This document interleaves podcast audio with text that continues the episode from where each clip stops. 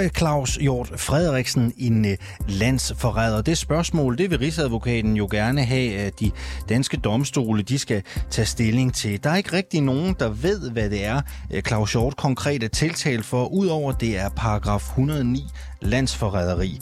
Karen Ellemann Jensen fra Venstre, øh, hun vil simpelthen have, at samtlige medlemmer af Folketinget, de skal vide, hvad det er, Claus Hjort er tiltalt for, inden man kan gå ned i Folketingssalen og stemme om, hvorvidt han skal have frataget sin parlamentariske immunitet eller ej. Spørgsmålet er jo så til Karen Ellemann, om man ikke skulle gøre det samme, som man i Venstre gjorde med Inger Støjberg. Mm. Er simpelthen øh, sende ham for retten, mm. ophæve immuniteten og lade ham rense sit navn. Det har spurgt hende om, og det svarer hun på lige om lidt. Mm.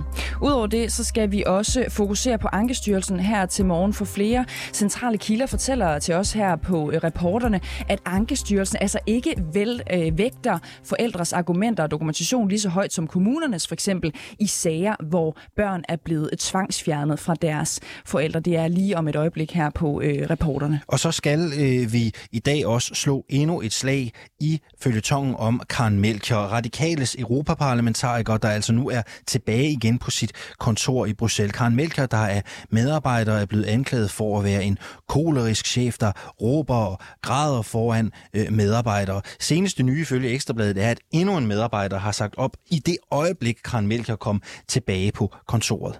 Vi spørger her til morgen, hvor er Karen Melker? Vi indstiller ikke jagten, vi skal en tur til Bruxelles senere. Det her er reporterne. Godmorgen og velkommen til. Men vi starter altså herhjemme, og vi starter med Venstres Karen Ellemann, som er medlem af Folketingets præsidium. For hun kræver, at Folketingets medlemmer de skal have indsigt i tiltalen mod tidligere Venstreforsvarsminister Claus Hjort Frederiksen, inden de kan stemme om at ophæve hans parlamentariske immunitet. Det er nemlig op til Folketinget, om tidligere forsvarsminister Claus Hjort Frederiksen skal kunne tiltales i en straffesag om videregivelse af statshemmeligheder. Claus Hjort han er sigtet for overtrædelse af straffelovens paragraf 109, der er den såkaldte landsforræder paragraf. Vi har spurgt Venstres Karl Ellemann Jensen, hvorfor Folketinget egentlig ikke kan stemme om Claus Hjorts immunitet, uden at kende den konkrete anklage. Jeg mener helt principielt, at man som folketingsmedlem skal være oplyst, når man skal trykke på knapperne. Altså, øh, det kan ikke nytte noget, at man sidder dernede og ikke ved, hvad det er, man stemmer om. Og, øh, og for mig er det ret principielt, at vi som, som præsidie husker vores rolle som, som folketingsmedlemmernes tillidsmænd. Og her, der, der så hejser jeg altså flad og siger, at der er noget galt her. At man øh, jo øh, er i gang med at rejse tiltale mod øh, et øh, medlem af oppositionen og tiltale vedkommende for landsforræderi, og det kræver ophævelse af immunitet.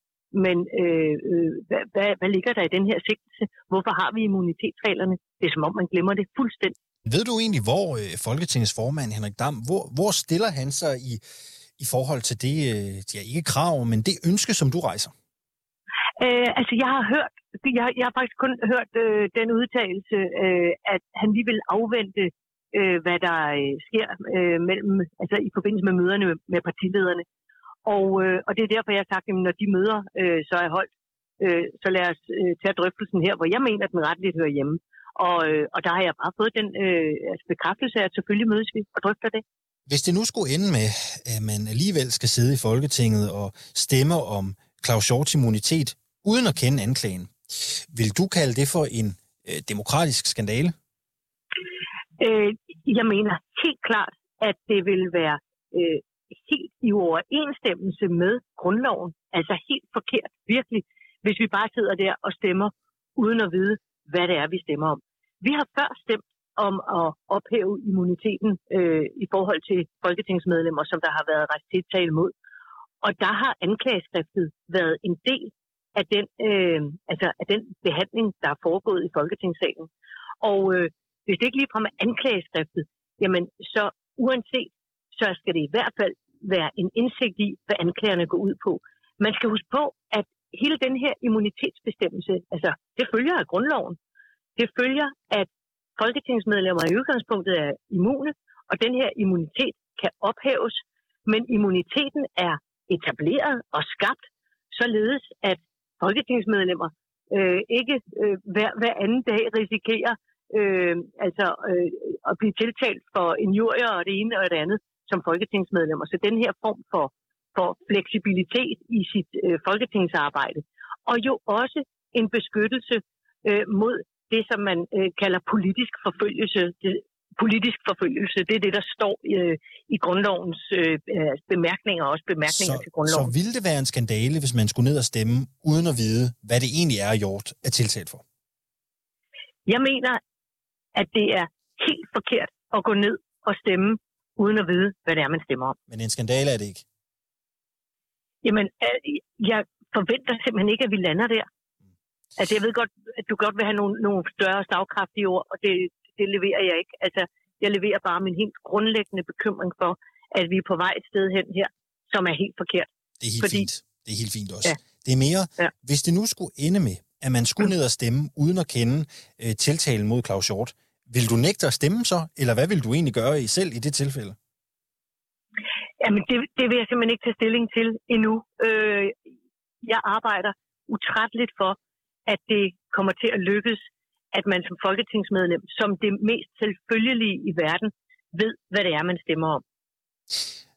Dengang Inger Støjberg skulle få rigsretten, der sagde Venstre jo, at det var for at få hende renset. Synes du ikke også, at Claus Hjort skal renses ved en retssag? Men det handler det her slet ikke om. Det, jeg taler om, det er alene, hvordan er det, man går ind og stemmer om ophævelse af immunitet. Jeg tager ikke stilling til øh, øh skyldspørgsmål eller noget som helst. Jeg tager stilling til, at når man ophæver et folketingsmedlems immunitet, og i det her tilfælde i øvrigt en oppositionspolitiker, som øh, altså bliver anklaget for landsforræderi. Når jeg beder om, at man som folketingsmedlem er oplyst om, hvad der ligger i det, øh, så følger det simpelthen af grundloven. Grundloven sikrer immunitet, sikrer mod politisk forfølgelse, netop med immuniteten. Og hvis ikke man kan få indsigt i, øh, hvad den her sag drejer sig om, så stemmer vi i blinde. Og det kan intet folketingsmedlem være tjent med. Det kan retsstaten ikke være tjent med. Altså det kan danskerne ikke være tjent med at de har folketingsmedlemmer, som så ikke aner, hvad vi stemmer om. Men man kunne sige, øh, jeg ved godt, øh, at du tager jo ikke stilling til skyldspørgsmålet, men hvis man nu gik ned i salen, og man ophævede øh, Claus Shorts immunitet, så kunne han komme for retten, og så kunne han jo blive renset. Det kunne man jo også sige, det var en måde at rense hans navn på. Men, men jeg kan slet ikke forestille mig, at jeg skal sidde som folketingsmedlem og ikke vide, hvad det er, jeg stemmer om. Altså renset for hvad? Øh, fordi lige nu er der formentlig et anklageskrift, men vi aner ikke, hvad der står i det. Vi ved det ikke. Man kan sige, han vi ved sigt, ikke, hvad det er. sigtet for paragraf 109 blandt andet. Ikke? Og så kan man sige, hvis man nu ophæver hans immunitet, så kan han komme for retten, og så kan han potentielt blive renset. Og så er den sag ude. Så spørgsmålet men, er, om det ikke, øh, om man ikke godt kunne leve med at øh, ophæve immuniteten for at få hans øh, navn øh, potentielt renset men, i et stort løb. Men, men du er allerede nogle skridt længere fremme her. Altså, du er allerede inde i selve øh, substansen øh, i sagen og for eller mod et skyldspørgsmål. Det er slet ikke det, jeg beskæftiger mig med. Jeg beskæftiger mig med, hvordan man som folketingspolitiker på et oplyst grundlag stemmer om at ophæve immunitet. Altså, så det er, jo, det er jo det skridt, der kommer før alt det, som du gerne vil diskutere. Mm. Ja, men det var, også, det, var egentlig, det var ikke nødvendigvis, fordi jeg ville et specielt sted hen med det. Jeg var egentlig bare så nysgerrig for, om, om man ikke godt kunne øh, sådan se igennem fingre med, at man måske ikke helt ved, øh, hvad man stemmer for at ophæve immuniteten for, men det måske kan være med til at rense Claus Hjort. Altså, så er men, han ligesom videre. Men, men det vil jeg slet ikke sidde og, og kloge mig på. Jeg, jeg aner ikke, øh, hvad der ligger i, øh, i det her øh, anklageskrift. Det øh, kan jeg ikke få oplyst. Og når jeg bliver bedt om at ophæve øh, immuniteten, så er det sådan set blot, at jeg helt stille og roligt konstaterer, at for at gøre det, øh, så synes jeg, det er rimeligt, at man som folketingsmedlem er, er informeret om, hvad går anklagen ud på. Og, øh, og da vi senest stemte om, øh, om ophævelse af immunitet, det var over for øh, Morten Messersmith, øh, og der var, der var anklageskriftet jo som sagt en del af, af, af, af behandlingen i sagen. Altså det var et bilag, og, øh, og jeg øh, har hørt, at, at det her er omgået af, af stor fortrolighed osv., øh, men at en regering så ikke har tillid til, at et folketing kan håndtere fortrolighed, øh, det er sådan set også bekymrende. Det er jo svært at vide, hvor man lige skal stå, og, og, og hvor kommer den der sigtelse fra, og alt muligt andet. Øh, jeg talte med Claus Hjort i dag øh, i radioen. Han sagde, at han egentlig var overbevist om, at den sigtelse, den kom højt oppe fra regeringstoppen. Hvad tænker du? Jamen, ved du hvad, jeg, jeg synes faktisk, at mit ærne er at, at tage det her principielt, og ikke gå konkret ind i sagen. Og når jeg tager det her principielt, så er det, at jeg har mine øjne stift rettet på den her immunitetsbestemmelse. Hvorfor har vi den? Altså, den har vi, hvis du læser bemærkningerne til grundloven, så står der altså blandt andet også for at beskytte Folketingets medlemmer øh, mod politisk forfølgelse. Og hvorfor siger jeg det? Vil du så spørge mig, siger du, at regeringen udøver politisk forfølgelse her? Det ved jeg ikke, siger jeg så, for jeg ved, jeg kender ikke sagen. Jeg ved ikke, hvad der ligger i sagen. Så derfor kan jeg jo ikke sige, at der er tale om politisk forfølgelse. Kan du Men have det er samme derfor, man har... som uh, Claus Hjort? Det, der, jamen, det vil jeg slet ikke kommentere på. Jeg vil bare holde fast i, hvorfor vi har den her immunitetsbestemmelse. Ja, så lød det altså fra Karen Ellemann, som jo sidder i Folketinget for Venstre, og også sidder i Folketingets øh, præsidie, ikke? altså Folketingets ledelse, hvor hun vil tage den her problematik op. Ikke? Altså hun vil have, at alle skal vide, hvad det er, Hjort er øh, sigtet for. Venstre, Nye Borgerlige, Liberale Alliance og Enhedslisten, de har meddelt, at de ikke ønsker at ophæve Claus Hjort Frederiksens immunitet, hvis de ikke får indsigt i sigtelsen.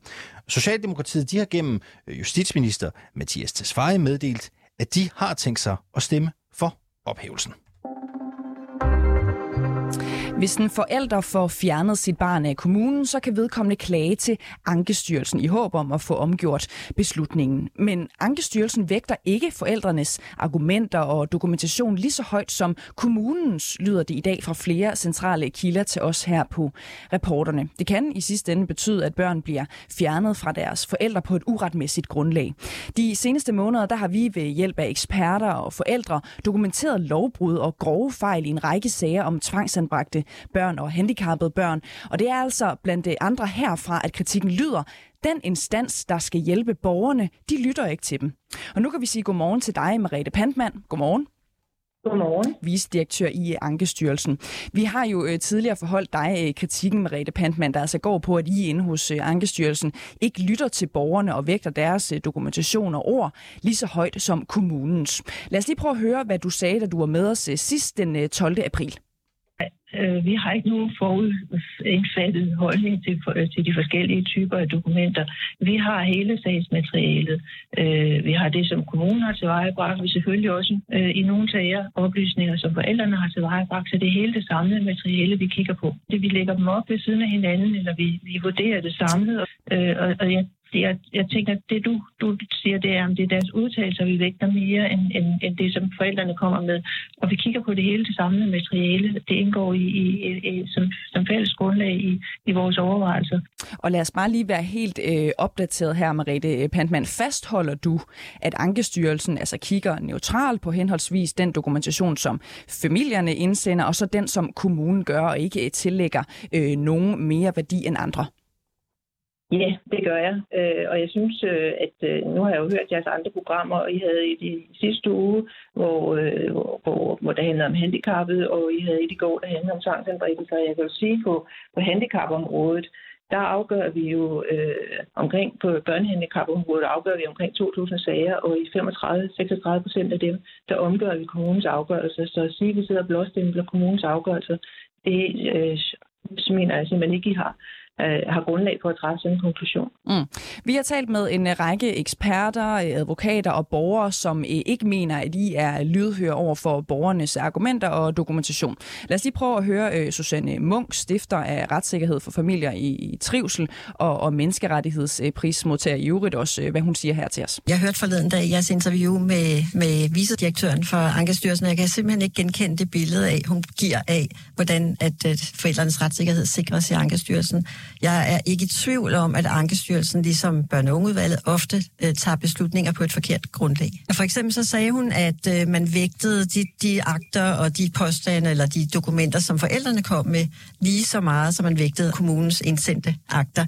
Og jeg har simpelthen igennem 20 år prøvet at hjælpe forældre med, når de, når de ikke selv... Øh, det er jo svært som forældre at overskue sin sag og finde ud af, hvad er det for nogle dokumenter, jeg mangler. Så har jeg hjulpet mange, mange gange med at finde dem og med at skrive op imod de akter, kommunen har lavet, og jeg har stort set aldrig oplevet, at de bliver nævnt i afgørelsen som noget, der har ændret noget. Ja, Mariette Pantmann, øh, visdirektør i Ankestyrelsen. Hvad, hvad siger du til den her kritik, som øh, du hører fra vores ekspert her? Jamen, øh, jeg, jeg øh, kan jo ikke, som jeg sagde før, så, øh, så vægter vi, øh, eller så, så kigger vi på både borgernes øh, bemærkninger, vi kigger også på, på det, der kommer fra kommunen, og der er ikke noget med, at vi har en, en, en særlig tiltro til kommunen. Men det, der er jo et tilfælde i de her sager, i fremstiller det nærmest som om, at der kommer en erklæring fra kommunen, og så kommer der en erklæring fra borgerne, og det er de to, vi sidder og holder op imod hinanden. Det er jo ofte sager, der har foregået i en overrække, hvor der har været bekymringer for børnene fra mange forskellige sider. Det kan være fra vuggestuer, børnehaver, skoler. Der kan have været politi involveret. Der kan have været nogle episoder, der har givet anledning til det eller bekymring for andre. Og det vil sige, at der er en kæmpe, kæmpe øh, bunke af sagsakter, som, som vi får ind, og som vi sidder og kigger på, og som jo tegner et billede af, hvad det er, der er, er problemet i den her familie. Øh, og, og hvis jeg skal sige sådan noget helt generelt, så er det måske ofte, at der har været forsøgt rigtig, rigtig mange initiativer i kommunerne, før man så når til at, at, at beslutte, at nu øh, vil man forelægge sagen med henblik på, at, at børnene skal anbringes. Øh, så der ligger et, et, øh, et, et meget solidt grundlag, når man går til børne- og ungeudvalgene. Øh, og, og derfor ligger der også et solidt grundlag, når sagen kommer ind til os. Ja, det er jo svært at sige noget generelt om det her, fordi alle sager øh, og børnesager er, er forskellige. Men når Susanne Munk her siger, at hun i sine 20 år øh, på det her område aldrig nogensinde har oplevet, at det er familiernes ord og dokumentation, der har været udslagsgivende for, hvordan en sag er faldet ud. Hvad siger du så til det?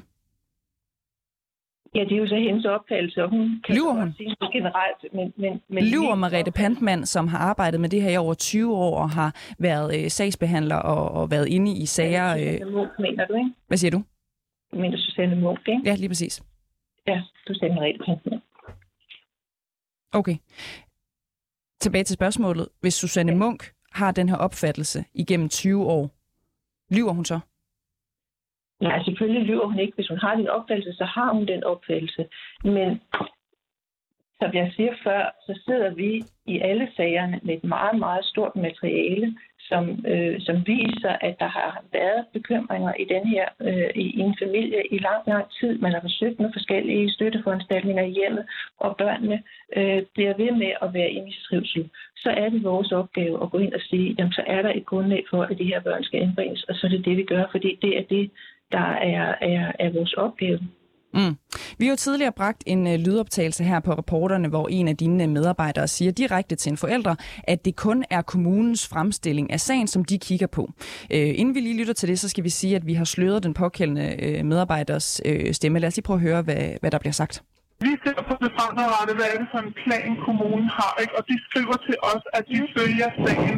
Så når, når de skriver til jer, at vi får en autismekonsulent, og autismekonsulenten starter i december, så er det godt nok for jer. Også selvom, at jeg så fortæller dig, kommunens sagsbehandler så har kontaktet autismekonsulenten og sagt, at det kunne hun godt tænke sig lige at udsætte ved at lige holde lidt møder også og sådan noget. Så nu kommer vi ikke til at kan starte før efter jul. Nøjagtigt som det plejer at være. Mm-hmm. Okay. Ja. ja.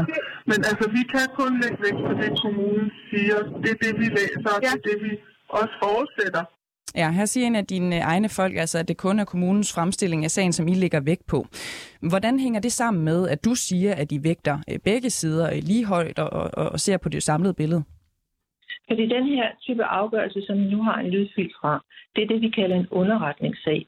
Og det er en særlig type sager, hvor Ankestyrelsen øh, helt usædvanligt har øh, den kompetence, at vi kan træffe afgørelse som første instans. Altså hvor vi ikke kigger på en klage over kommunen, men der er kommet en underretning til os om, at man er, er bekymret for et barn, og så har vi mulighed, den, den, det vi så skal gøre, det er, at vi skal kigge på, hvad er det, kommunen gør for den familie. Gør den det fornødne, som der står i loven? Og hvis kommunen siger til os, at vi iværksætter støtteforanstaltninger, vi reviderer handleplaner, vi sætter nogle andre tiltag i værk, så gør de det fornødne, og så har vi kompetence til at gå ind og gøre noget. Jeg kan godt høre i den her lydfil, at den mor, hun taler ud fra mange års frustrationer med den her kommune.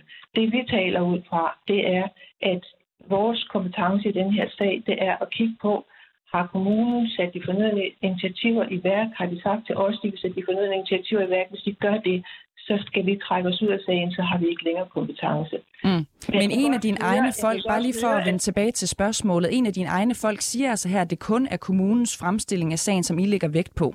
Hvordan hænger det sammen med, at du siger, at det ikke er sådan, det forholder sig? Det er det, jeg prøver at forklare dig. Det her er en anden type sager, og der er vores opgave i den type sager, der er det at kigge på, gør kommunen, har de iværksat de initiativer, øh, øh, som, som er fornødende i den her sag, og hvis de gør det, så har vi ikke længere kompetence mm. til at gå ind i sagen. Kan du det, prøve at give mig et eksempel på øh, det her sammenhold med vores ekspert øh, Susanne Munk, som altså siger, at hun aldrig har oplevet, at øh, borgers øh, dokumentation og ord har været udslagsgivende for, hvordan en sag er endt. Kan du prøve at give mig et eksempel på, hvornår borgers øh, ord og dokumentation har gjort en forskel, hvor I har lyttet til det? Men altså, som jeg sagde til dig, i handicapsagerne, der omgør vi jo... Lad os prøve at holde os til tvangsanbringelsessager her til, ja. til en start, ikke? fordi det er jo et af de, de groveste indgreb, kan man sige, mod, mod øh, familier. Øh, hvornår har I øh, sidst øh, tillagt borgernes ord og dokumentation så høj værdi, at de, det rent faktisk øh, har gjort en forskel? Det Ja, jeg kan ikke komme med et konkret eksempel og sige, hvornår vi har gjort det, men, men øh, som jeg siger, det indgår jo, hvis der sidder øh, de her afgørelser, de træffes af to af vores medarbejdere og to lægemedlemmer, og de tager den her opgave yderst alvorligt. De, de sidder og de gennemgår materialet, og de forholder sig til det, men det er korrekt, at i næsten alle øh, sager om tvangsadoptioner, der får forældrene ikke medhold. Deres børn bliver ikke hjemgivet. Og det er, som jeg siger, fordi det faktisk gennem en årrække har der været forsøgt rigtig mange initiativer i kommunen, og de her børn har ikke fået det bedre. Og så er øh, så er det, der skal ske, det er så en tvangsanbringelse. Mm. Vi har jo dokumenteret her på programmet øh, en række sager, hvor der er blevet begået lovbrud, hvor der er blevet begået øh, massive fejl i kommunernes øh, håndtering af de her sager. Så med det en mente, er det så ikke problematisk, at du ikke kan komme med et eneste konkret tilfælde, hvor borgeres ord og dokumentation rent faktisk har betydet en, en omgørelse af sagerne? Altså, nu siger du, der er begået lovbrud, øh, ja. og det kan jeg jo ikke forholde mig til, om, om det er tilfældet. Øh, men, men så, så, så det kan jeg jo ikke svare på. Jeg beder dig egentlig også bare om, at det er sket, det fortæller jeg dig nu. Kan du svare på, om det, det så ikke er problem... Kan du svare på, om det så ikke er problematisk, at du ikke kan komme på et tilfælde, hvor jeres instans, Ankestyrelsen, rent faktisk har tillagt øh, borgers øh, dokumentation og ord øh, for noget, som har været udslagsgivende for, hvordan sagen er faldet ud? Ja, det er jo ikke sager, hvor, hvor altså, du siger, at jeg skal lægge til grund, at der har været lovbrud. Der er jo ikke de sager, vi behandler, øh, hvis, at, at kommunen der har begået lovbrud, og det har vi bare set igennem fingre med. Ja, det er jo nogle af de sager, der ender ind hos jer på Ankestyrelsen, derfor kunne man måske argumentere for, at det kunne være godt, hvis vi var sikre på, at øh, borgers ord og dokumentation ligger til grund for en gang imellem at, at omgøre sager. Det er 98 procent af kommunernes afgørelser, som stadfæstes i, i tvangssager inde hos jer, ikke? Ja, Godt. Vi har også talt med en øh, nuværende beskikket øh, medlem af Ankestyrelsen, altså en af dem, der sidder med om øh, bordet, når der skal træffes afgørelser i de her ankesager. Han har været med til at træffe afgørelser i rundt regnet 800 øh, ankesager på sine 8 år som øh, medlem, øh, vurderer han øh, selv. Vedkommende ønsker også at være øh, anonym, og derfor har vi også øh, sløret hans øh, stemme. Lad os lige prøve at høre, hvad han siger. Der bliver ikke lagt vægt på forældrenes dokumentation jeg, jeg lagde bare mærke til, da vi talte sammen tidligere. Du sagde, at tit så får du at vide, nej, nej, kommunens dokumenter er meget mere valide end forældrenes. Ja, ja, så er det kommunens, øh, fordi den opfattes som uvildig. Det, har, det er blevet sagt direkte, at kommunens, sag, kommunens sagsfremstilling er uvildig. Og hvad er forældrene så? Det er jo typisk, hvis forældrene siger, at det her, det passer ikke. Mm. så er det kommunens fremstilling, man lytter til. Det, det, der bliver sagt fra Ankestyrelsen, det er jo, at de tager forældrenes dokumentation og advokaters dokumentation og ligger op ved siden af kommunens, og nej. så vurderer de dem ligeligt. Nej, nej, nej. Nej, nej, nej, bliver der altså øh, sagt her som svar på spørgsmålet øh, om, øh, hvorvidt borgernes udlægning af sagen vægter lige så højt som kommunens. Og det er vel at mærke fra en af de personer, som er med til at træffe de her afgørelser. Merete Pantmann, er du sikker på, at Ankestyrelsens arbejde øh, på den, øh, ligesom foregår på den måde, som, som du tror? Ja, det er jeg faktisk. Øh, de, de medarbejdere, der sidder med de her sager, de tager det dybt alvorligt. Øh, og, og, og det, der jo øh, er tilfældet, er jo ofte, som jeg siger, når jeg har sagt det flere gange, at at der øh, er en, en lang forhistorie. Og så er der der tilfælde, hvor... Lad os bare lige prøve at holde os på, hvad det her medlem, altså som igennem øh, otte år ja. har arbejdet med det her område, han siger nej, nej, nej. Øh, der bliver ikke tillagt lige så stor vægt hos øh, borgernes dokumentation øh, og ord. Øhm, Nej. det, det, er altså medlem, øh, det er altså medlem nummer to inden for Ankestyrelsen. Medarbejder nummer to. Øhm, lyver han også? Men jeg siger ikke, han lyver. Det, jeg siger, er, at når, en borger, hvis, at når vi har et, et, et stort og et langt forløb, så kommer der en borger og siger måske, Jamen, øh, det har, de sidste samvær, vi har haft med børnene, der er det gået rigtig, rigtig godt. Så nu mener jeg egentlig godt, at for eksempel der ikke længere skal være overhovedet samvær. Eller jeg mener, nu kan børnene godt komme hjem, for vi har haft nogle rigtig gode forløb. Og så holder vi det jo op mod, hvad der i øvrigt ligger i sagen og siger, jamen en, en forbedring, der måske er sket inden for de sidste to-tre måneder, det er ikke nok til, at vi kan sige, at der ikke længere er et grundlag for en tvangsanbringelse. Og så kan det godt være, at det bliver opfattet sådan, at man ikke tillægger borgernes ord vægt. Men det er jo fordi, vi skal se den i den store sammenhæng. Mm.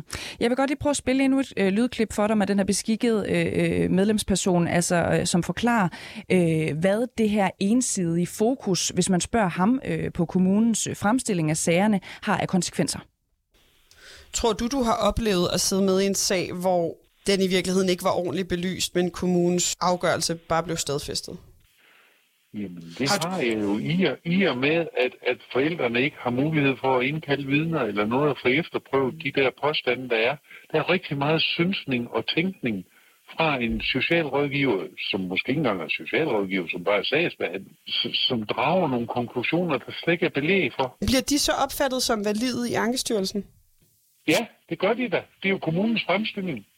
Der er ingen, der står ned på, at det der er der ikke dokumentation for. Har du nogensinde oplevet, at Ankestyrelsen øh, beder om, om mere dokumentation, eller siger, det, det her det er bare synsninger fra kommunen, vi skal have nogle flere? Nej, Nej. Hvis jeg sådan skal være meget grov og meget firkantet, så aner vi ikke, om det er de rigtige børn, vi fjerner. Ja, vi aner ikke, om det er det rigtige børn, vi fjerner, siger det her beskikkede medlem af, af Ankestyrelsen her. Så et beskikket medlem gennem otte år siger altså, at kommunens udlægning af, af sager altid tages for gode øh, varer, mens det modsatte er gældende for familierne. Det bakkes op af flere eksperter. Øhm, Mariette Panman, hvordan kan du garantere, at I ikke fjerner børn på et forkert grundlag? Jeg kan gentage mig selv. Vi har et, et, et meget øh, bredt øh, dokumentationsgrundlag, der er indsamlet fra skoler, øh, fra øh, fagpersoner, PPR, altså pædagogisk psykologisk rådgivning, fra psykologer, fra, fra øh, folk, der har arbejdet ude i familierne som, som, som øh, støttepersoner, familiebehandlere osv. Så der ligger et, et bredt øh, grundlag, ja, som kunne... Det har du sagt øh, et par gange nu, Mariette Pandman, men jeg kunne godt tænke mig at få svar på spørgsmålet rent faktisk. Hvordan kan du garantere, at I ikke fjerner børn på et forkert grundlag? Det er det, jeg godt vil have svar på.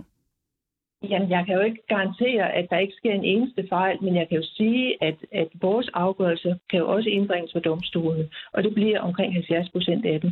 Og der bliver der også, øh, der, der, der bliver vores afgørelse også øh, stadfæstet, altså vi får medhold også i retterne. Så der er jo også et ekstra sæt øjne, der ser på vores afgørelse. Det er domstolene. I 70 procent af de her sager bliver de forelagt for domstolene, og, og der er i 98 procent af tilfældene Altså du siger, at du kan ikke garantere, at, øh, at øh, børn ikke bliver fjernet på et uretmæssigt øh, grundlag, når øh, sagerne havner ind hos Ankestyrelsen? Nej, jeg siger, at man kan aldrig nogensinde garantere, at der ikke på et eller andet tidspunkt er begået en fejl, men, men det overordnede billede er, at vi øh, træffer afgørelse på et, et oplyst grundlag, vi lytter til parterne, vi lader alle oplysninger indgå i sagerne, og så træffer vi vores afgørelse. Mm. Vi har jo dokumenteret her på rapporterne, øh, at øh, de her sager ofte er øh, fejlbehæftede. Der er også tilfælde, hvor der er blevet begået decideret lovbrud. Øh, så jeg spørger bare lige en gang øh, til. Er det godt nok, at I ikke kan garantere, at øh, børn ikke bliver fjernet uretmæssigt? Vi laver et grundigt stykke arbejde, så det grundlag, der er på vores afgørelser, er solidt, og, og, øh, øh, og, og, og jeg mener ikke, at I har dokumenteret, at vi går fejl.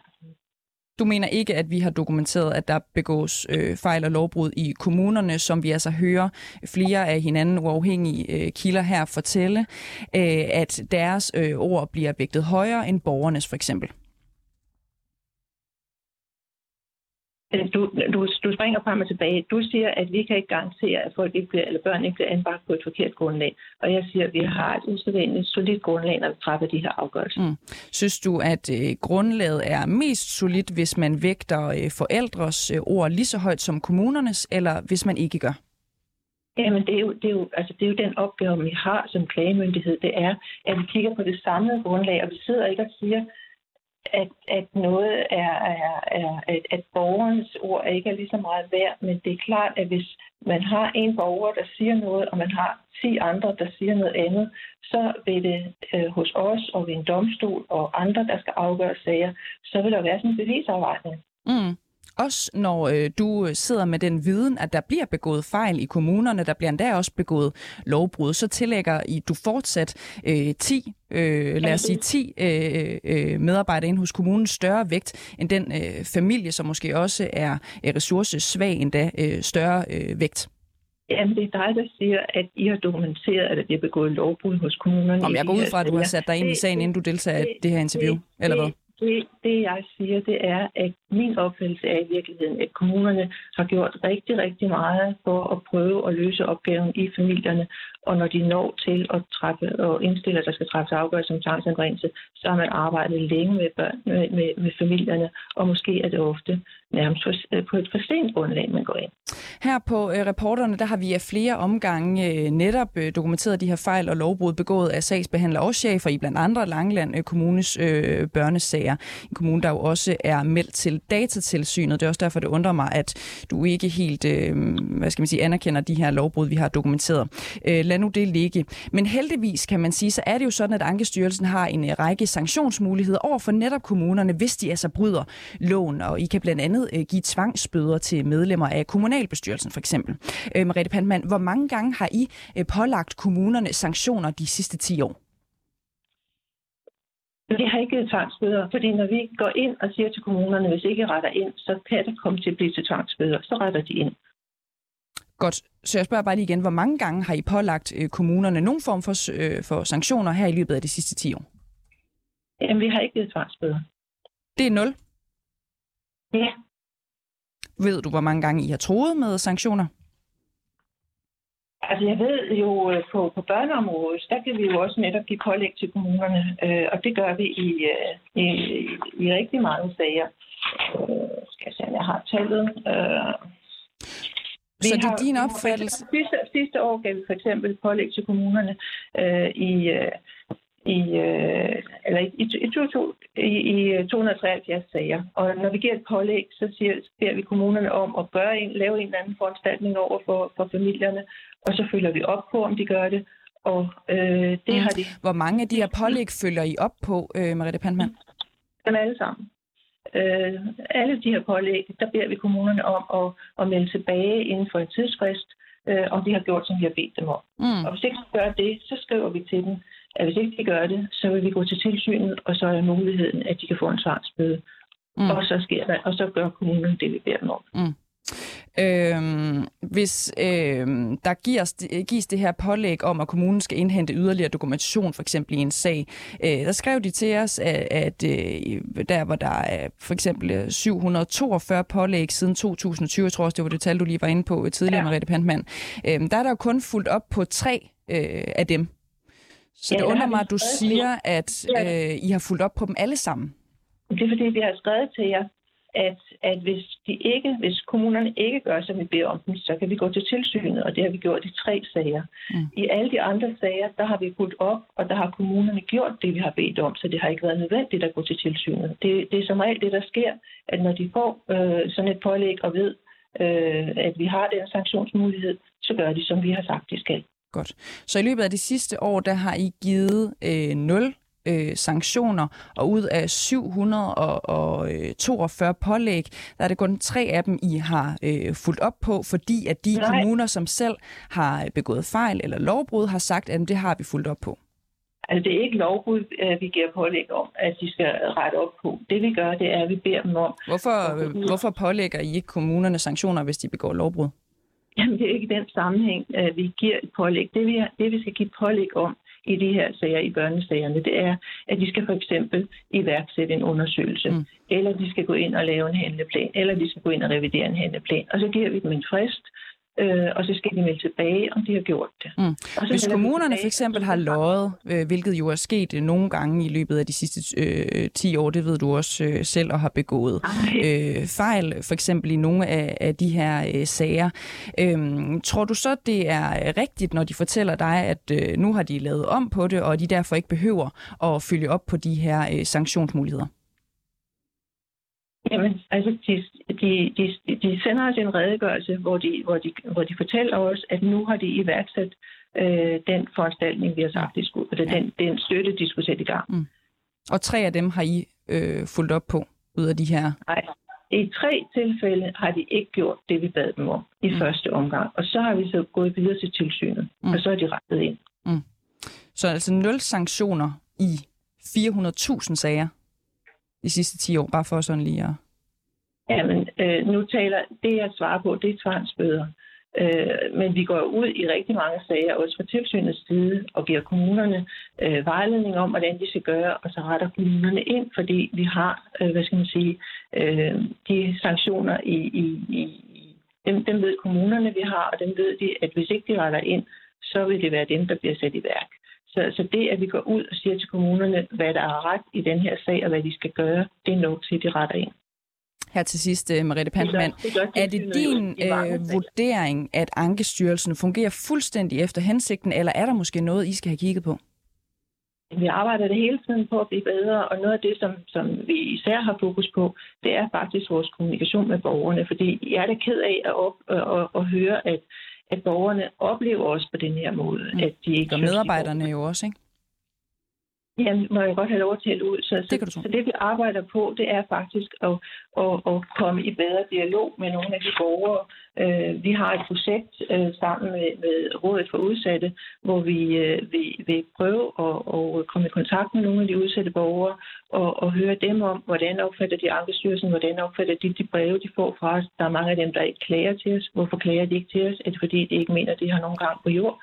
Eller hvad er årsagen? Alle de ting vil vi gerne vide noget mere om, fordi vores fornemmeste opgave er at sørge for, at at øh, borgerne får deres retssikkerhed, at de får en korrekt afgørelse, når de henvender sig til os. Og det skal gerne, det, det er det, der er vores øh, opgave, og det er det, vi arbejder stenhårdt på hver eneste dag. Mariette Pantmann, vicedirektør i Ankestyrelsen. Tusind tak, fordi du var med øh, her til morgen. Vel tak.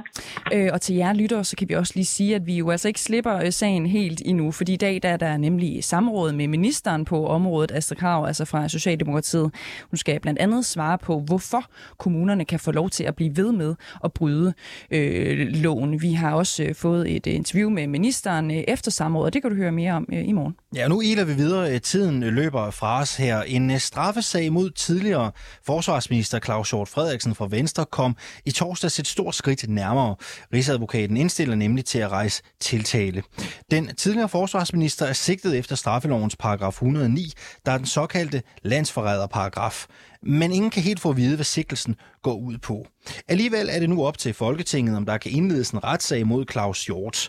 Det er det, fordi at han som folketingsmedlem har parlamentarisk immunitet, som betyder, at et flertal i Folketinget skal ophæve den, for at han formelt kan tiltales. Partilederne de er blevet inviteret til møde hos justitsministeren for at få indsigt i, hvad sagen den konkret går ud på. Godmorgen, Frederik Våge. Godmorgen. Du er professor ved Syddansk Universitet med speciale i forfatningsret. Og vi er jo helt inde i kernen af grundloven her. Øh, jeg læser lige op. Intet medlem af Folketinget kan uden dette samtykke tiltales eller underkastes fængsling af nogen art, medmindre han er grebet på færdsgærning. Det historiske først. Hvorfor er det, at grundloven indeholder en parlamentarisk immunitet? Den her den er først og fremmest til for, for Folketingets skyld. Øh, det er en regel, som skal sikre, at vi altid har et funktionsdygtigt Folketing. Øh, medvirke til det i hvert fald, øh, således at man ikke kommer i en situation, hvor at en regeringspolitiske modstandere bliver øh, fængslet uberettiget øh, som, som led i, i, i et magtmisbrug. Så det, det, det er sådan set en regel, som, øh, som er til for at sikre, at, at, øh, at Folketinget øh, altid kan arbejde uhindret. Claus Hort Frederiksen, han siger selv i forbindelse med den her sag, at det omhandler nogle udtalelser, han er kommet med i medierne. Hvis det forholder sig sådan, så kan man vel godt sige, at han er blevet ja, grebet på færre skærning og derved skal Folketinget måske ikke tage stilling. Det er rigtigt, at der er en bestemmelse i, i, i paragraf øh, 57, det øh, fremgår paragraf 57, at øh, hvis man er betaget for fast gerning, så kan man umiddelbart fængsles, øh, og, og så, er man, så, så er man ikke omfattet af, øh, af immuniteten fra Folketingets øh, side. Øh, men, men Claus Frederiksen er ikke grebet for fast gerning i det her tilfælde. Øh, det er heller ikke sådan, at øh, der holdt en politibil uden for øh, tv-studiet i det øjeblik, at han havde var kommet med sin, med, med sin udtalelse. Nej, men der er vel nogen, der har set, hvad han har sagt, og så er han vel blevet opdaget. Kan, kan det ikke høre under at blive taget på fast gerning? Jeg vil nok sige, at hvis man bliver taget for fast gerning, så bliver man taget, øh, mens man begår den kriminelle handling. Øh, et oplagt eksempel vil være en flugtbilist eller en øh, vanvidsbilist, som øh, kører øh, 180 km i timen, og så kommer øh, øh, politiet stopper øh, bilisten og finder ud af, at det det er et folketingsmedlem. Det bliver man taget øh, øh med i, i, i brudet, når man så må sige. I det her tilfælde, så, øh, så er det jo ikke sikkert, at øh, for det første, at, at øh, hvis vi kan ikke sige med, med, med sikkerhed, at øh, der, der, der er en, en overtrædelse. Der har der fra arbejdskolleger, øh, professorer, som, som øh, stiller spørgsmål øh, ved det her på, på, på nuværende tidspunkt. Det kræver noget efterforskning. Det kræver, at man har set på, hvad han har sagt i tidligere interviews, hvad, hvad har andre sagt. Og når man er ude i en situation, hvor politiet skal gennemgå tidligere øh, øh, udtalelser fra, fra, fra mange personer i medierne for at finde ud af, om det Claus har sagt, om det er ulovligt eller ej, det går i hvert fald ud fra, at det er et centralt punkt i undersøgelsen. Når vi er ude i det, så, øh, så vil man ikke kunne sige, at der er tale om fast gerning. Vi, vi taler ikke om at blive grevet fast gerning, når politiet faktisk skal efterforske sagen, også efterfølgende. Det er jo ikke hverdagskost, at en tidligere forsvarsminister bliver anklaget for landsforræderi. Vil det være ualmindeligt, hvis Folketinget nægter at ophæve hans øh, immunitet? Ja, det vil være ganske øh, ualmindeligt. Øh, vi, vi har ikke øh, nogen eksempler faktisk fra før på, at man har valgt ikke at ophæve øh, immuniteten. Øh, det er øh, jo sådan, at man normalt øh, er i en situation, hvor et Folketinget har et, en fuld indsigt i, hvad det er, man bliver tiltalt for. Øh, og det er den almindelige opfattelse, at alle de er lige for, øh, for, for, for loven, og der vil, øh, vil Folketinget ophæve en immunitet. Øh, jeg tror ikke, der er nogen tvivl om, at hvis man havde haft en fuld indsigt i øh, den her øh, i, i, i det her, Øhm, og, og man umiddelbart konstaterer, jamen, at, at der ikke var, var, var noget, der havde med, øh, med, med magtmisbrug at gøre, jamen så ville øh, øh Folketinget ophæve øh, immuniteten. Men, men det, man simpelthen øh, skal, skal spørge sig selv som folketingsmedlem om, det er, om, om man mener, der er blevet, øh, om der, der begås magtmisbrug i, i den her sag. Fordi det er dybest set det, det handler om, øh, om man uberettiget øh, øh, vil, vil tiltale øh, øh, Claus, Claus Hjort øh, for at følge et andet formål, for at følge et andet formål end, end det, som øh, øh, end, end det, det, som er at, at bringe ham øh, for, for, for retten. For, Magtmisbrug. For hvad, hvad mener du med det? Jamen, reglen i paragraf 57 handler om magtmisbrug. handler om, at man øh, skal sikre, at man har et øh, funktionsdygtigt folketing, som øh, ikke bliver hindret i sit arbejde, at de politiske modstandere til regeringen ikke bliver hindret i deres arbejde. Og det, som Folketinget skal vurdere, det er, om de mener, at det er tilfældet eller ej. Men hvem er det, der skulle hindre dem i det? Jamen det skulle i givet fald være regeringen, som, øh, som ønskede at sætte politiske modstandere ud af kraft. Øh, og, og hvad og tror du, når du kigger på den her sag? Hvad tror du, når du kigger på den her sag? Jamen altså, øh, jeg synes ikke, man kan sige, at man har noget grundlag for, at, øh, for at der skulle være tale om, øh, øh om magtmisbrug, men det er suverænt Folketingets skøn, for suverænt Folketingets vurdering at afgøre det spørgsmål. De skal ikke argumentere mm. juridisk. Øh, det er sådan en helt politisk øh, afgørelse, de skal komme med. De får slet ikke begrunde, om de vil, om de vil øhm, øh, hæve øh, immuniteten eller ej. Øh, det er en og alene Folketingets vurdering. Øh, Frederik Våge, øh, det er jo lidt uden for spørgerammen det her, men jeg spørger dig alligevel. Ikke? Øh, Claus Sort Frederiksen han deltog selv i et interview øh, i går øh, her på kanalen. Han var overbevist om, at regeringstoppen er involveret i den sigtelse, der er rejst mod ham. Jeg beder ikke dig nu om at forholde dig til, om han har ret eller tager fejl. Øh, blot at tænke med på det her tankeeksperiment. Hvis vi har en situation i Danmark, hvor regeringstoppen, enten i form af statsministeren, justitsministeren eller øh, måske, øh, ja, hvem kunne det være, øh, departementchefen i statsministeriet, har på en eller anden måde har været involveret i at øh, få en sigtelse rejst mod Claus Hort Frederiksen. Hvor opsigtsvækkende vil det så være? Jeg ved ikke, om man kan sige, at det er, at det er opsigtsvækkende, øh, specielt at der er en, uh, information af regeringen. Uh, det er der. Uh, justitsministeren er den øverste anklager i den her sag. Det er formelt justitsministeren, der, uh, der står som Ej, det skete igen. Nu lød det faktisk som om... At Anden dag i streg, så ryger forbindelsen til Frederik Våge. Jeg synes, det var...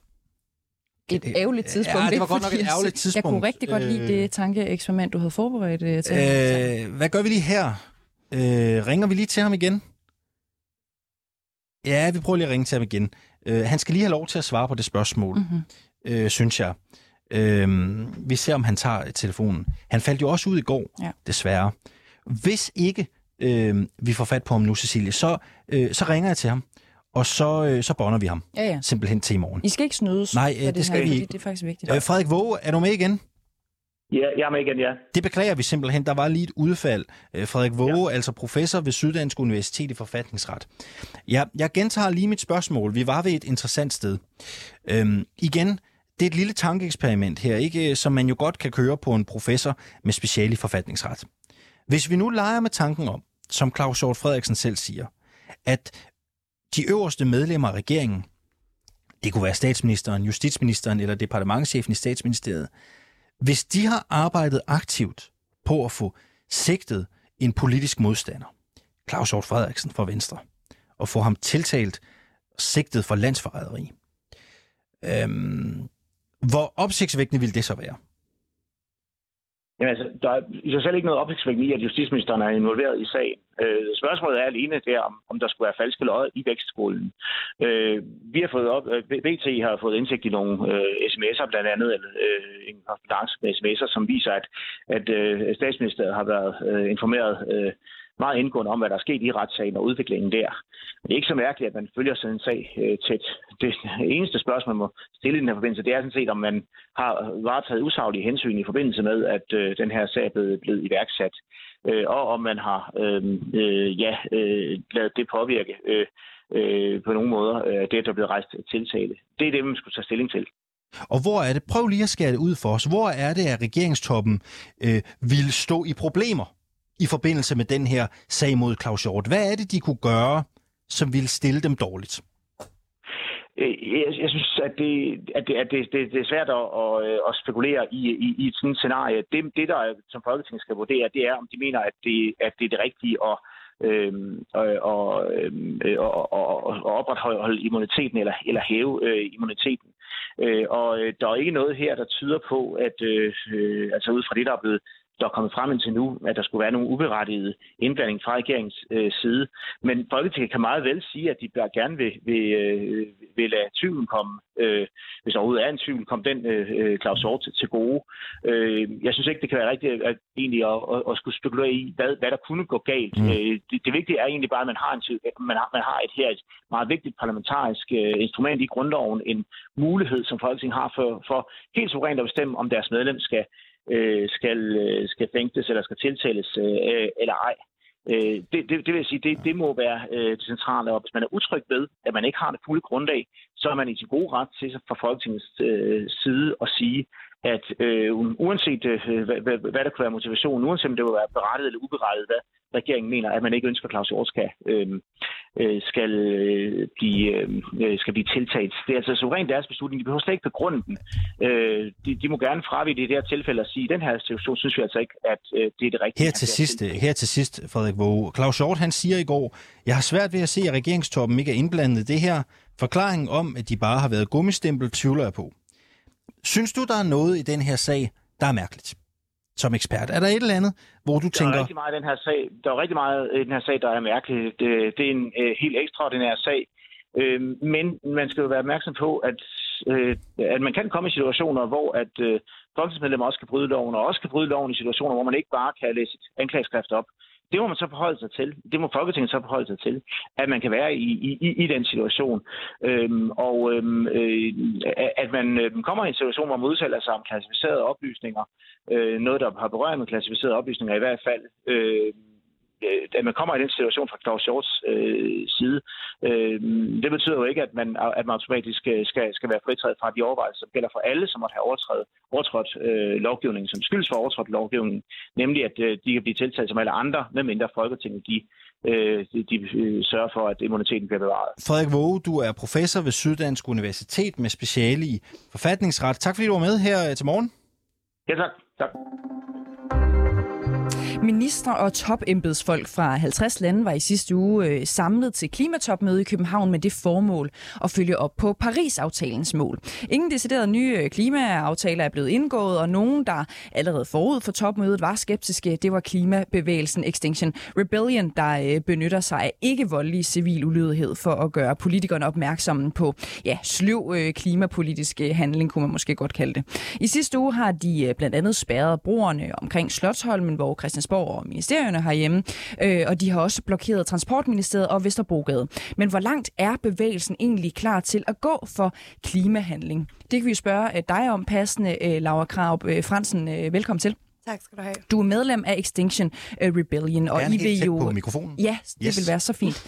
Øhm, I vil jo blandt andet gerne reducere drivhusgasudledninger øh, til nul øh, øh, i 2025. Øhm, prøv lige at forklare os, øh, Laura Krav øh, Fransen. Øhm, I benytter jer af civil ulydighed i dag for at få jeres budskaber igennem osv. Men kunne du forestille jer, at I kunne skrue op på en eller anden måde? Altså kunne vold for eksempel være okay i en eller anden afart øh, i fremtiden? Absolut ikke. Jeg synes, det er meget vigtigt at påpege, at vi benytter os af ikke voldelig mm. civil ulydighed, og det er altså at the absolute core mm. Af, hvad vi gør. Øh, og hvis vi begynder at bruge vold eller ty til voldelige metoder, så er vi ikke Extinction Rebellion længere. Mm. Så det er, det er absolut øh, fundamentalt, at, at alt, hvad vi gør, er ikke voldeligt. Mm. Det er det, vi er baseret i. Det er bare fordi, det, det kan godt være, at der er nogen, der vil sige, øh, måske er det, at forstå mig ret, at I er en lille smule øh, øh, vattet, når man tænker på, hvad der rent faktisk er på spil. Øh, du kender garanteret øh, tallet bedre, end jeg gør, altså hvor mange, der rent faktisk dør på verdensplan af, øh, af klimaforandringer. Mm. Det er jo også en voldshandling, kunne man vælge øh, at, at sige, mm. hvis man går en lille smule øh, sådan filosofisk til værks. Øh, hvor langt er I villige øh, til øh, at gå, hvis, hvis vi siger, at det måske ikke rykker det helt vilde og spærre Vesterbrogade af? Men det er fuldstændig rigtigt, hvad du siger. Altså lige nu, der er vi øh, alle sammen, en, en stor del af den vestlige verden, er, er implicit øh, øh, med i den her voldshandling, som vi udøver over for både natur, men og, og i høj grad også over for dyre og, og især menneskeliv. Øh, der er mennesker, der dør lige nu øh, på grund af klimaforandringerne, og vi vil komme til at se meget mere af den vold. Mm. Så, så du har helt ret i, at, at øh, i, det, i den øh, respekt, så det, så det er en smule vattet, vi gør. Men vi, vi forholder os ikke voldeligt til det her. Vi bruger vores kroppe øh, i at lave civil ulydighed, men det er absolut vigtigt for os, at vi forholder os ikke voldeligt. Mm. Og det, det er det både fordi, at det er det, man har set gennem historien, der virker bedst øh, i øh, sociale øh, forandringsteorier. Det er, hvis man, man bruger ikke voldelig civil ulydighed, men også fordi, at vi har et, et øh, kan man sige, øh, et ansvar for at, at lede den øh, forandring, vi gerne vil se, og den handler om en ikke voldelig og kærlig øh, omsorg for vores medmennesker og vores natur. Og spørgsmålet er jo bare, om det er nok ikke. Det er det, vi skal finde ud af i, i det her øh, interview, som vi ikke har særlig øh, lang tid øh, til jo for øvrigt. Øhm, lad os prøve at se på, hvad øh, øh Extinction Rebellion øh, for eksempel har begået i andre lande. I, I London, der har medlemmer af den engelske afdeling trængt ind øh, i Shells hovedkvarter, for eksempel i London, for at lime sig fast til receptionen. Altså, jeg tænker bare på, hvad kunne I øh, gøre for, at det ligesom blev vildere her i Danmark? Altså, man kan sige, at vi har rigtig, rigtig travlt. Uh, vi har meget få uh, år tilbage at handle på, uh, ja, og, og nye studier viser nu, at det, at det her øh, procent, øh, 1,5 graders øh, mål, som vi har sat os, det kan ske allerede inden for de næste fem år. Så vi har ekstremt travlt. Så det, vi kan gøre allerbedst, det er at, at, at bede folk om, simpelthen at appellere til folk, at de joiner os. At de er med i det her. Fordi vi skal ikke scale op i forhold til, om vi bruger vold. Vi skal scale op i forhold til, at vi skal have flere mennesker med. Kan, men kan, vi, kan, kan I gøre et eller andet, så det øh, vækker større øh, forarvelse, gør større indtryk. Altså jeg synes jo bare, når man hører om sådan noget lim i en øh, reception hos Shell, så tænker jeg, at det er jo sgu da vildt. Altså vi snakker om det her i Danmark, ikke selvom det er sket i, i UK. Hvad kunne I finde på ligesom at, at gøre som næste skridt? Men, men det er meget interessant, at du siger, at, at øh, du, egentlig, du har lidt lyst til, at vi forarver mere. Øh, og jeg vil egentlig bare sådan stå her i medierne og appellere til jer og sige, i skal hjælpe os med at, at, at fortælle folk, hvorfor det er, vi gør det her. Mm. I skal udbrede, hvor, hvor seriøs den her klimakrise, vi står i, den er. Mm. Og, og biodiversitetskrisen, som vi står i. At vi Men står over for et komplet... lyt, ikke også? Fordi der sker så mange spændende ting, og Claus øh, Hjort Frederiksen er sigtet, og øh, alle mulige ting. Så hvad, altså, hvis nu du limede dig fast til mit skrivebord, for eksempel... Ja, til disken her. Jamen, det kunne da også. Ja. Så, så havde vi jo fandme ikke andre muligheder end at dække det stof der hele tiden. Og jeg kan godt se, at det vil være en sjov gimmick, men jeg er her ikke for at lave gimmicks. Jeg er her, fordi at jeg synes, det er absolut nødvendigt. Jeg er ikke aktivist, fordi men I laver at, at mit blødende hjerte brænder for aktivisme. I, I, jeg aktiv... laver I da gimmicks? Det er da en gimmick. Vi prøver at råbe folk op. Øhm, så I kunne invitere mig ind i radioen, og så kunne jeg stå her og snakke en hel dag om, hvorfor det er vigtigt, og hvorfor det er vigtigt, at folk de joiner. Mm. Jeg behøver ikke at lime mig fast til et skrivebord. I har allerede inviteret mig. Mm. Og så kan man sige, in that respect, så virkede det jo. Mm. Vi bliver inviteret til at tale med medierne, mm. og det er egentlig første step i, i at, øh, at vække folk op. Ja. Prøv, vi, vi kunne snakke meget mere med dig. Desværre er, er vi løbet tør for tid, øh, men det gør vi en anden god gang. Øh, Laura Krav øh, tusind tak skal du have, fordi du var med her til morgen, altså medlem af Extinction Rebellion i Danmark.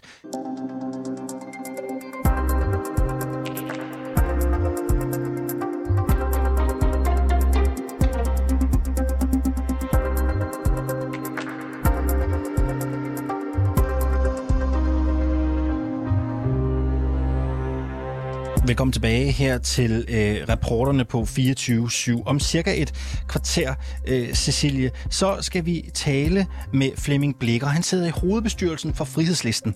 Øh, det kan du godt huske, det mm-hmm. parti ikke fra øh, coronatiden. De var utilfredse blandt andet med optællingen af stemmer til kommunalvalget ja. i København. De ville have en omtælling. Ja. Der var noget rod øh, der lige præcis. Øh, Frihedslisten, de er på banen igen i forhold til folkeafstemningen om forsvarsforbeholdet den 1 juni, og måske man har set deres plakater. Deres valgplakater er jo udstyret med teksten Stem nej til krig. Men det er jo ikke det, vi skal stemme om Nej, det er jo lidt 1. det. juni. Det er jo lidt det. Det er jo forsvarsforbeholdet. Ja. Vi har spurgt Flemming Blikker, hvorfor de egentlig siger det. Det er der kommet et uh, interessant interview om krig i Europa ud af, og også om regeringen, den danske regering, der ifølge frihedslisten prøver at snige EU-hæren ind af bagdøren. Ja. Om et kvarter, så skal vi høre mere til det. Først, Cecilie, så øh, bliver vi jo nødt til at introducere et nyt element her på øh, kanalen. Ja, vi har simpelthen været element. en tur i værkstedet og øh, arbejdet på et nyt element til øh, øh, alle jer, der lytter med. Øh, elementet hedder simpelthen slet og ret. Hvor er Karen?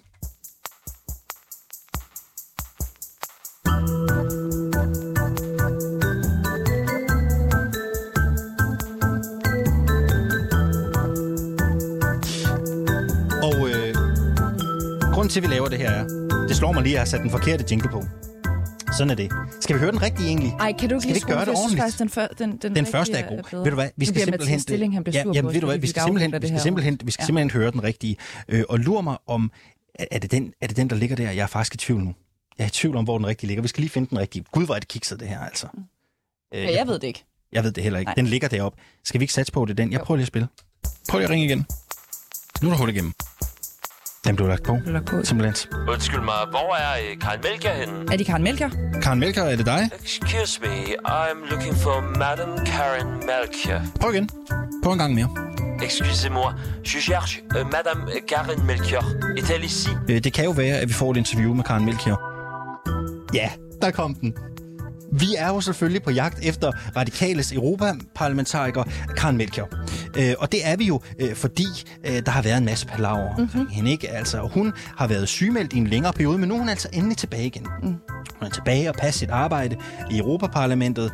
Øh, hun blev jo sygemeldt efter Ekstrabladet begyndte at bringe en række historier om en kolerisk chef, der råber, øh, græder foran øh, ansatte. Mm. Øh, Karen Melchior selv har været utrolig stille i perioden. Hun har ikke givet nogen øh, interviews. Hun har blokeret mig på Twitter, Ja. øh, hvor jeg også har spurgt efter et øh, interview.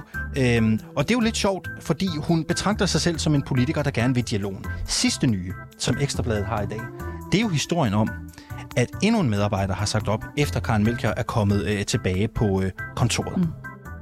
Men altså, Og det er jo også grunden til, kan man sige, at vi, hvis, hvis I sidder sådan med en følelse af inde i maven, okay, at det her ikke for langt at gå i forhold til at jagte en politiker, som har været sygemeldt af, det ved, vi ved jo sådan set ikke, hvad, hvad, hvad det lige præcis handler om, udover hun har været presset, ikke? Øhm, så er grunden til det jo altså, at det vidner om, meget tyder på, hvis man skal tro på Ekstrabladets øh, dækning i hvert fald, at arbejdsmiljøet omkring og under Karen Melger har været mildest talt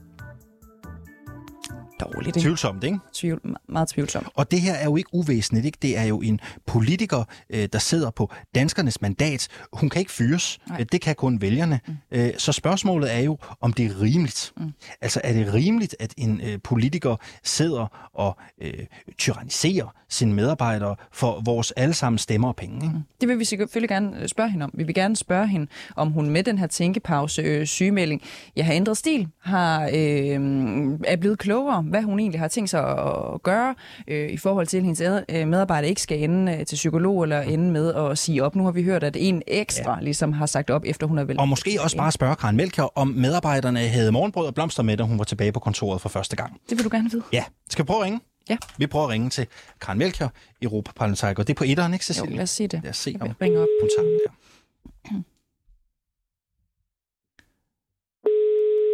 Vi har jo prøvet at ringe før. Der, bliver... der blev lagt på der. Prøv lige igen. Ja. Øhm, prøv lige igen. Øh, hvis ikke, så prøver vi jo at ringe et andet sted hen. Også, jeg har et bud på en, vi også kan ringe til. Jeg ringer bare nu. Øh, ja, ja, det er fint. Der bliver sikkert uh, lagt på igen. Så har vi prøvet. Og det er jo et element, vi har tænkt os at køre hver dag. Vi prøver, indtil vi får interviewet, ikke? Sker der noget? Nej. Nå. Jamen, øh, den ringer da. Det ligner da, den ringer. Men den bliver ikke taget, ligner det. Nej, det gør den faktisk ikke. Det er lidt mærkeligt, at ikke er dut. Ah, prøv at høre, skal vi ikke prøve at øh, ringe et andet sted hen? Øh, vi kan jo prøve at ringe til Mikkel Sarbo. Han er landsformand i Radikale øh, Venstre. Ja, øh, vi kan jo spørge ham. Lige hans, øh... Ham kan vi jo spørge. Ja, det står her i... Øh, kan du se det? Ja. Vi kan jo spørge ham, om han er tryg på medarbejdernes vejen. Øh, også hvad han siger til, at endnu en medarbejder har sagt op. Ja. Øh, vi prøver at ringe til ham, og du ringer på linje 1. Jeg, jeg, jeg ringer på toren. Du ringer på toren? Yes. Godt. Jamen, så prøver vi på toren. Lad os se, om Mikkel Sarbo han tager telefonen her til morgen. Den ringer i hvert fald her mm-hmm. til en forskel. Lad os se, om han vil være med her fra den tidlige morgenstund. Det er ligesom vores bedste bud, ikke? Når vi ikke kan få sheriffen, så må vi prøve at vise sheriffen, ikke? Ja. Det var ikke så forfærdelig lang tid siden, at der blev søgt nye praktikanter ned til øh, Karen Melker og, og Rosse nede i EU-parlamentet. Det synes jeg da også er relevant at spørge ja. til. Du har ringet til Mikkel Jørgen Sarbo. Nå. Nå. Ja. Okay, det var, det var vi heller ikke heldige med. Øh, prøv, vi blev lige nødt til at, at, at braine på det her, Cecilie, fordi øh, hvem skal vi ligesom gribe fat i i morgen? Ikke? Nu prøver jeg lige, altså jeg smider lige et stykke, altså jeg smider sgu lige et stykke musik på her, ikke lige, øh, jeg prøver lige at smide et stykke musik på, ikke? Altså, hvad, hvad skal vi gøre? Hvad skal vi gøre i morgen, synes du? Altså, vi skal vel ringe til Karen igen? Ikke? Jo, men det kan da godt være. Spørgsmålet er bare, hvem skal vi have i, altså, hvem skal vi have i baghovedet? Jamen, er det interessant nu efterhånden at høre? Fordi jeg synes jo, vi forsøgte jo også på et tidspunkt at ringe ind direkte til pressetjenesten. De kunne, jamen, de kunne jo ikke nærmest heller hjælpe os med et nummer ned på Europaparlamentet. Nej, det er det. Lige præcis. Men er det baglandet? Ja, eller også så er det jo Morten Helvig i morgen. Okay. Øh, Karen Melkers tætteste kollega. Ja. De sidder jo, de må sidde, jeg, jeg tænker, de må sidde lige ved siden af Det må også være noget baks for ham. Eller hvad? Tror du, han synes, det er en fed situation, eller er den ikke så fed? Ah, det er vist et gratis spørgsmål. det er en gratis omgang, var. Nej. Ja. Men vi kan jo prøve at spørge ham. Ja. Også om, du ved, om han har taget ekstra hånd om de der praktikanter og ansatte i den her periode, ikke? Det, ja, hvis han er der. Om de har søgt tilflugt. Ja. ja. ja. Det prøver vi i morgen, når vi endnu en gang her på øh, reporterne øh, spiller øh, spillet, øh, som hedder øh, Hvor er øh, hvor er Karen øh, henne? Nu spiller den her jingle øh, ud i et. Jeg aner simpelthen ikke, hvordan vi skal komme videre fra den der nu. Kan vi, skal vi stoppe den på en eller anden måde? Eller hvad? Jeg ved det ikke. Nej, det er det, der sker, når produceren går ud af studiet. Så er vi sådan lidt let til os selv. Ja, du skal jo bare til der. Yes, sådan. Og ved du hvad? Så spiller vi for den her, ikke? Så kører vi den der.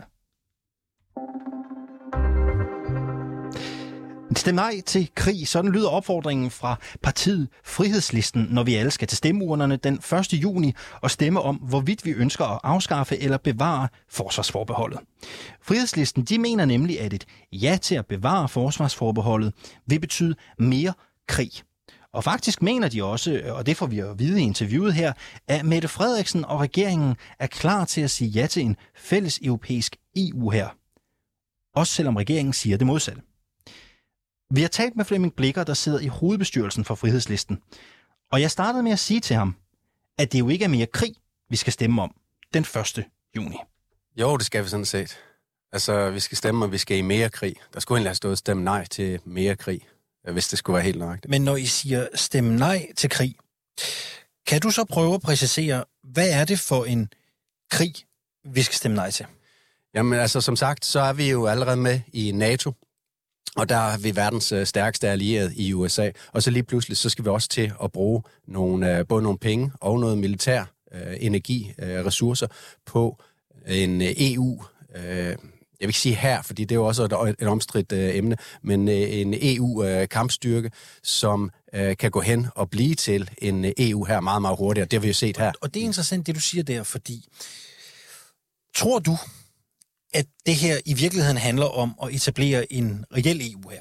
Jamen, det er der ingen tvivl om. Altså, vi kan, vi kan gå tilbage... Hvor, hvorfor siger du det? Fordi, at hvis vi går tilbage og kigger lidt, vi skal jo kigge lidt i historien også, for at forstå, hvor vi er henne uh, nu. Og alt det, vi blev fortalt om EF og, og EU uh, fra politikernes side, det har jo vist sig ikke at være sandt. Så dengang, at vi stemte os ind i, uh, i EF, så blev vi jo lovet, at der ikke, blev, at der ikke skulle være nogen uh, union. Og nu står vi med en union. Og nu står vi med en union, som endda også vil bestemme over vores uh, væbnede uh, styrker. Hvem så, er det, der så, gerne der, vil have den der EU her? Jamen, det er politikerne, og det er det, der er så, så, så, så vanvittigt ved det, at øh, politikerne, de vil, øh, og især i øjeblikket kan man jo se, at de vil have mere militær, de vil have flere udgifter til øh, militær. De vil det i, øh, i øh, efterskumning, eller øh, de vil det under en, øh, en krig, som lige er opstået i øh, Ukraine, som jo så har en, en længere historik øh, bag sig. Så al retorikken, den er på plads til, at politikerne, de kan få, hvad de gerne vil have nu. De vil gerne have, at vi bruger flere penge på militær. Så når Socialdemokratiet med Mette Frederiksen i spidsen, og Venstre med Jakob Ellemann i spidsen, siger, at vi skal stemme ja til at afskaffe forsvarsforbeholdet, mener du så, at de ønsker at Danmark bliver en del af en EU her. Jamen, det er så uklart, det de siger, øh, hvad, og, hvad og det, det, de, det, de gør. Jeg, jamen, jeg, er ikke, jeg er overbevist om, hvad øh, Socialdemokratiet de, øh, de gerne vil. Socialdemokratiet, de vil bare gerne have mere og mere sovset ind i de her øh, overnationale øh, projekter. Vil de have en EU her? De vil have en EU her. Hvor ser du øh, Mette Frederiksen og Socialdemokratiet helt konkret sige det? Jamen, hvis de ikke vil have en EU her, så vil de være meget, meget mere klare i spyttet, end de er. Uh, vi, men, vi, har, vi, vi, vi har at gøre med en, uh, en retorik i Europa, som, uh, hvor Macron helt, helt klart... Altså, der, der er flere grunde til, at Frankrig uh, rigtig, rigtig gerne vil have en uh, EU her. Uh, for det første, så vil Macron gerne have en EU her, for, fordi at så får han lige pludselig en uh, endnu større styrke at, at råde om. Vi skal huske på, at de eksisterende, fordi der er jo allerede øh, EU-kampgrupper, de eksisterede militære operationer fra øh, EU, som Danmark ikke deltager i lige nu, de er jo nede i, tyd- i tidligere franske kolonier i Afrika. Hvad pokker laver vi, vi der, og hvorfor skal Danmark involveres i sådan noget efterkolonialisme, som, som det jo faktisk er, det Frankrig bedriver der. Så, så der er, og, der er vi, og vi har også øh, Merkel, som jo så ikke er kansler længere, men hun har også givet udtryk for, at øh, det hele arbejder hen imod en EU her. Og jeg har ikke engang nået at studere nyhed, nyhederne endnu, men der er jo kommet nye øh, efterretninger ned fra EU af, hvor det er helt klart, at det de gerne vil, de vil gerne have en, øh, en samlet øh, EU her, så vi ikke behøver at have en masse små øh, militære styrker i de forskellige EU-land, men bare en samlet supernation, øh, super EU her. Og du siger jo i det her interview, at du er overbevist om, at Socialdemokratiet og Mette Frederiksen gerne vil have en EU her også. Hvor siger de helt konkret, de gerne Jamen, de lyver øh, i, uh, i et væk, og jeg har siddet... Uh, det er mere, hvor siger de det konkret, at de gerne vil have Jamen, det siger de ikke. De siger, de siger, altså politikerne, de siger ikke uh, det, de gerne vil have. De manipulerer uh, os danskere til at gøre det, de gerne uh, vil have. Så de siger, I skal bare stemme ja, så kan vi altid holde en uh, folkeafstemning, hvis nu, at det bliver til en EU her. Men det har vi også allerede nu vist sig at være tomme løfter, fordi at det lovforslag, det blev stemt ned i uh, Folketinget. Jeg tror endda, det var i, i, i går eller i, i, i forgårs. Så der bliver ikke nogen uh, ny afstemning, hvis nu der bliver en, uh, en EU her. Det er mere fordi, du siger jo i det her interview, at du er overbevist om, og du ved, at Socialdemokratiet vil have en EU her. Men de siger det jo ikke nogen steder, erkender du også selv. Så det er vel bare dit gæt eller din analyse? Ja, det kan du sige. Altså, den, men den er så baseret på øh, historik, og den er baseret på at sidde øh, 10 meter øh, foran øh, Jeppe Kofod for, for tre dage siden, hvor han står og, og lyver os øh, op i, øh, i ansigtet. Han står for eksempel og fortæller, og det er her, hvor, det, hvor filmen den knækker i forhold til, øh, hvad de siger og, og hvad de gør, de her politikere. De siger, at vi øh, skal bruge alle de her, vi har brugt over en milliard øh, allerede på Ukraine-konflikten. De siger, at vi skal bruge al den her energi på Ukraine, fordi at det var et frit og demokratisk land, inden Putin invaderede det her i øh, februar i, øh, i år. Og det er løgn, og, det, og det, og jeg har påpeget det mange gange, at Mette Frederiksen står og lyver øh, for den russiske ambassade, når hun siger det her. Og nu hørte jeg så Jeppe Kofod stå nærmest og kigge mig i øjnene, mens han, øh, han sagde det i, i en øh, debat i, øh, i Altinget. Det er, det er løgn, når de siger det. Det her det er en konflikt, som har varet øh, minimum siden 2014, hvor der er nærmest borgerkrigslignende øh, tilstand i Ukraine. Og så siger de, at lige fra den ene dag til den anden, øh, så var det et fredeligt og demokratisk land, og nu er det lige pludselig et land i krig, fordi at Putin han har invaderet det. Jeg er på ingen måde på Putins side i, øh, i det her, eller Ruslands side i, i det her. Jeg påpeger bare, at danskerne skal have sandheden at vide om en, øh, om en konflikt, som nu påvirker følelserne til, at vi afskaffer et forsvarsforbehold. For det er sådan, jeg mener, det hænger sammen. Anerkender du, at det ville kræve en traktatændring, hvis der skulle oprettes en EU her? Nej, altså nej, en nej. ændring, som Nej, nej, nej. danskerne ville skulle stemme om? Nej, overhovedet ikke. Men sådan er reglerne jo. Nej, det er det ikke. Det er sådan, du får det fortalt. Der, der, der, nej, nej, nej. Jamen, det er jo ikke vi skal noget, bare afskaffe. siger. Det er jo Øh, noget, som eksperterne på Dansk Institut Det for kommer an på, hvilke eksperter. siger. Det kommer an på, hvilke eksperter Det her du, øh, kommer du fra spørger. Dansk Institut for Internationale Studier. Ja, men altså, Øh, det, du prøver her. Den præmis køber du ikke? Nej, det gør jeg ikke. Nej, der kommer ikke nogen uh, traktatændring, uh, ændring, eller vi bliver spurgt yderligere ved en folkeafstemning. Sådan noget. Når vi siger ja til, uh, at forsvarsforbehold det afskaffes, så er vi et med en uh, EU her. Hvorfor siger, øh, igen, det er jo væsentligt at påpege, det er jo ikke politikerne, jeg har de her citater fra, det er øh, uvildige eksperter, både på universitetet og på Dansk Institut for Internationale at, der Studier. findes ingen uvildige eksperter. er Undskyld, jeg siger det, Det er Alexander. interessant. Hvor, øh, hvorfor siger de det så? Jamen, det er fordi, at de er betalt for, for at sige det. Prøv her. Af hvem? Jamen, der er et kæmpe militært industrielt kompleks, som øh, styrer på øh, lobbyist-niveau. En lobbyist det er ikke sådan en, der, der går hen og siger, hey, jeg er lobbyist, nu skal I øh, høre, vi skal lige have skaffet lidt mere krig her, fordi at det hjælper min industri.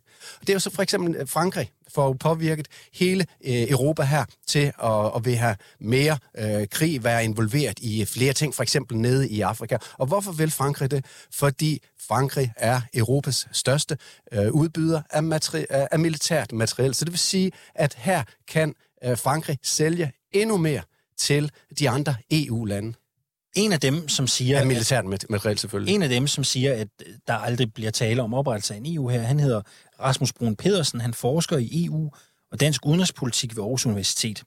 Han kalder al den her snak om en EU her for skræmmepolitik.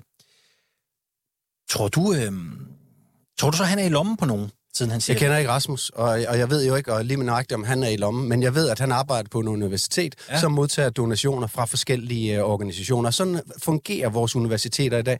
De er en del af, af noget øh, større, Så og det er noget han bliver- større. tror det, han det bliver er et industrielt... Tror du, han bliver betalt for Nej, ikke direkte. Nej, altså jeg kender jo, jeg kommer jo selv, jeg er jo en ingeniør, jeg kommer fra 5G-bevægelsen. Jeg ved, hvordan det der øh, fungerer. Det fungerer ikke sådan, at du kan gå ind og se, når jeg ham der Gert Frølund op i, ved Aalborg Universitet, han har da lige betalt det der. Gert Frølund for eksempel, han har en masse patenter på øh, 5G-antenner, øh, og på den måde, så er han selvfølgelig en øh, fortaler for, at 5G bare skal rulles ud. På samme måde, så vil alle andre øh, eksperter, især dem, som sidder ved, ved universiteterne, de vil have en øh, aktie i det, de får øh, noget funding til deres, og det er alfa og omega. Universiteterne skal have funding til deres øh, aktivitet, de skal have funding til deres øh, forskning. Og får de ikke det, så, så, så, så kan de ikke øh, lave noget, så bliver de kørt ud på et sidespor, så mister de deres, øh, deres øh, lektorstilling i, i, den- i den sidste ende. Så en, øh, hver ekspert, som vi tager ud fra et universitet i dag, er desværre ikke en uvildig øh, ekspert, som rådgiver danskerne.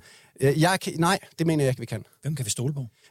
Os selv. Altså, vi kan mærke efter hjertet, har vi brug for endnu mere spænding, endnu mere øh, udgifter på forsvarsområdet. Vi har, er vi allerede på vej til at opfylde den der 2% øh, GDP, øh, BNP øh, op, opfyldelse. Kan man stole på dig? Som, øh, du, skal, altså, du skal stole på dit hjerte. Du, du skal ikke stå og stole på mig, bare fordi jeg står i en orange trøje. Jamen, du siger jo, at øh, jeg skal stemme nej til at afskaffe, eller danskerne skal stemme nej Ja, det til skal at... du da lytte til, og så skal du tage det ind. Men jeg kan ikke stole på dig nødvendigvis, og det du siger. Du kan, øh, du, kan ikke, du kan ikke stole på andre mennesker, bare fordi de siger noget.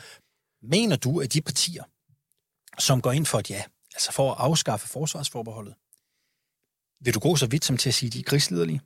Ja, ja, absolut. De er krigsliderlige.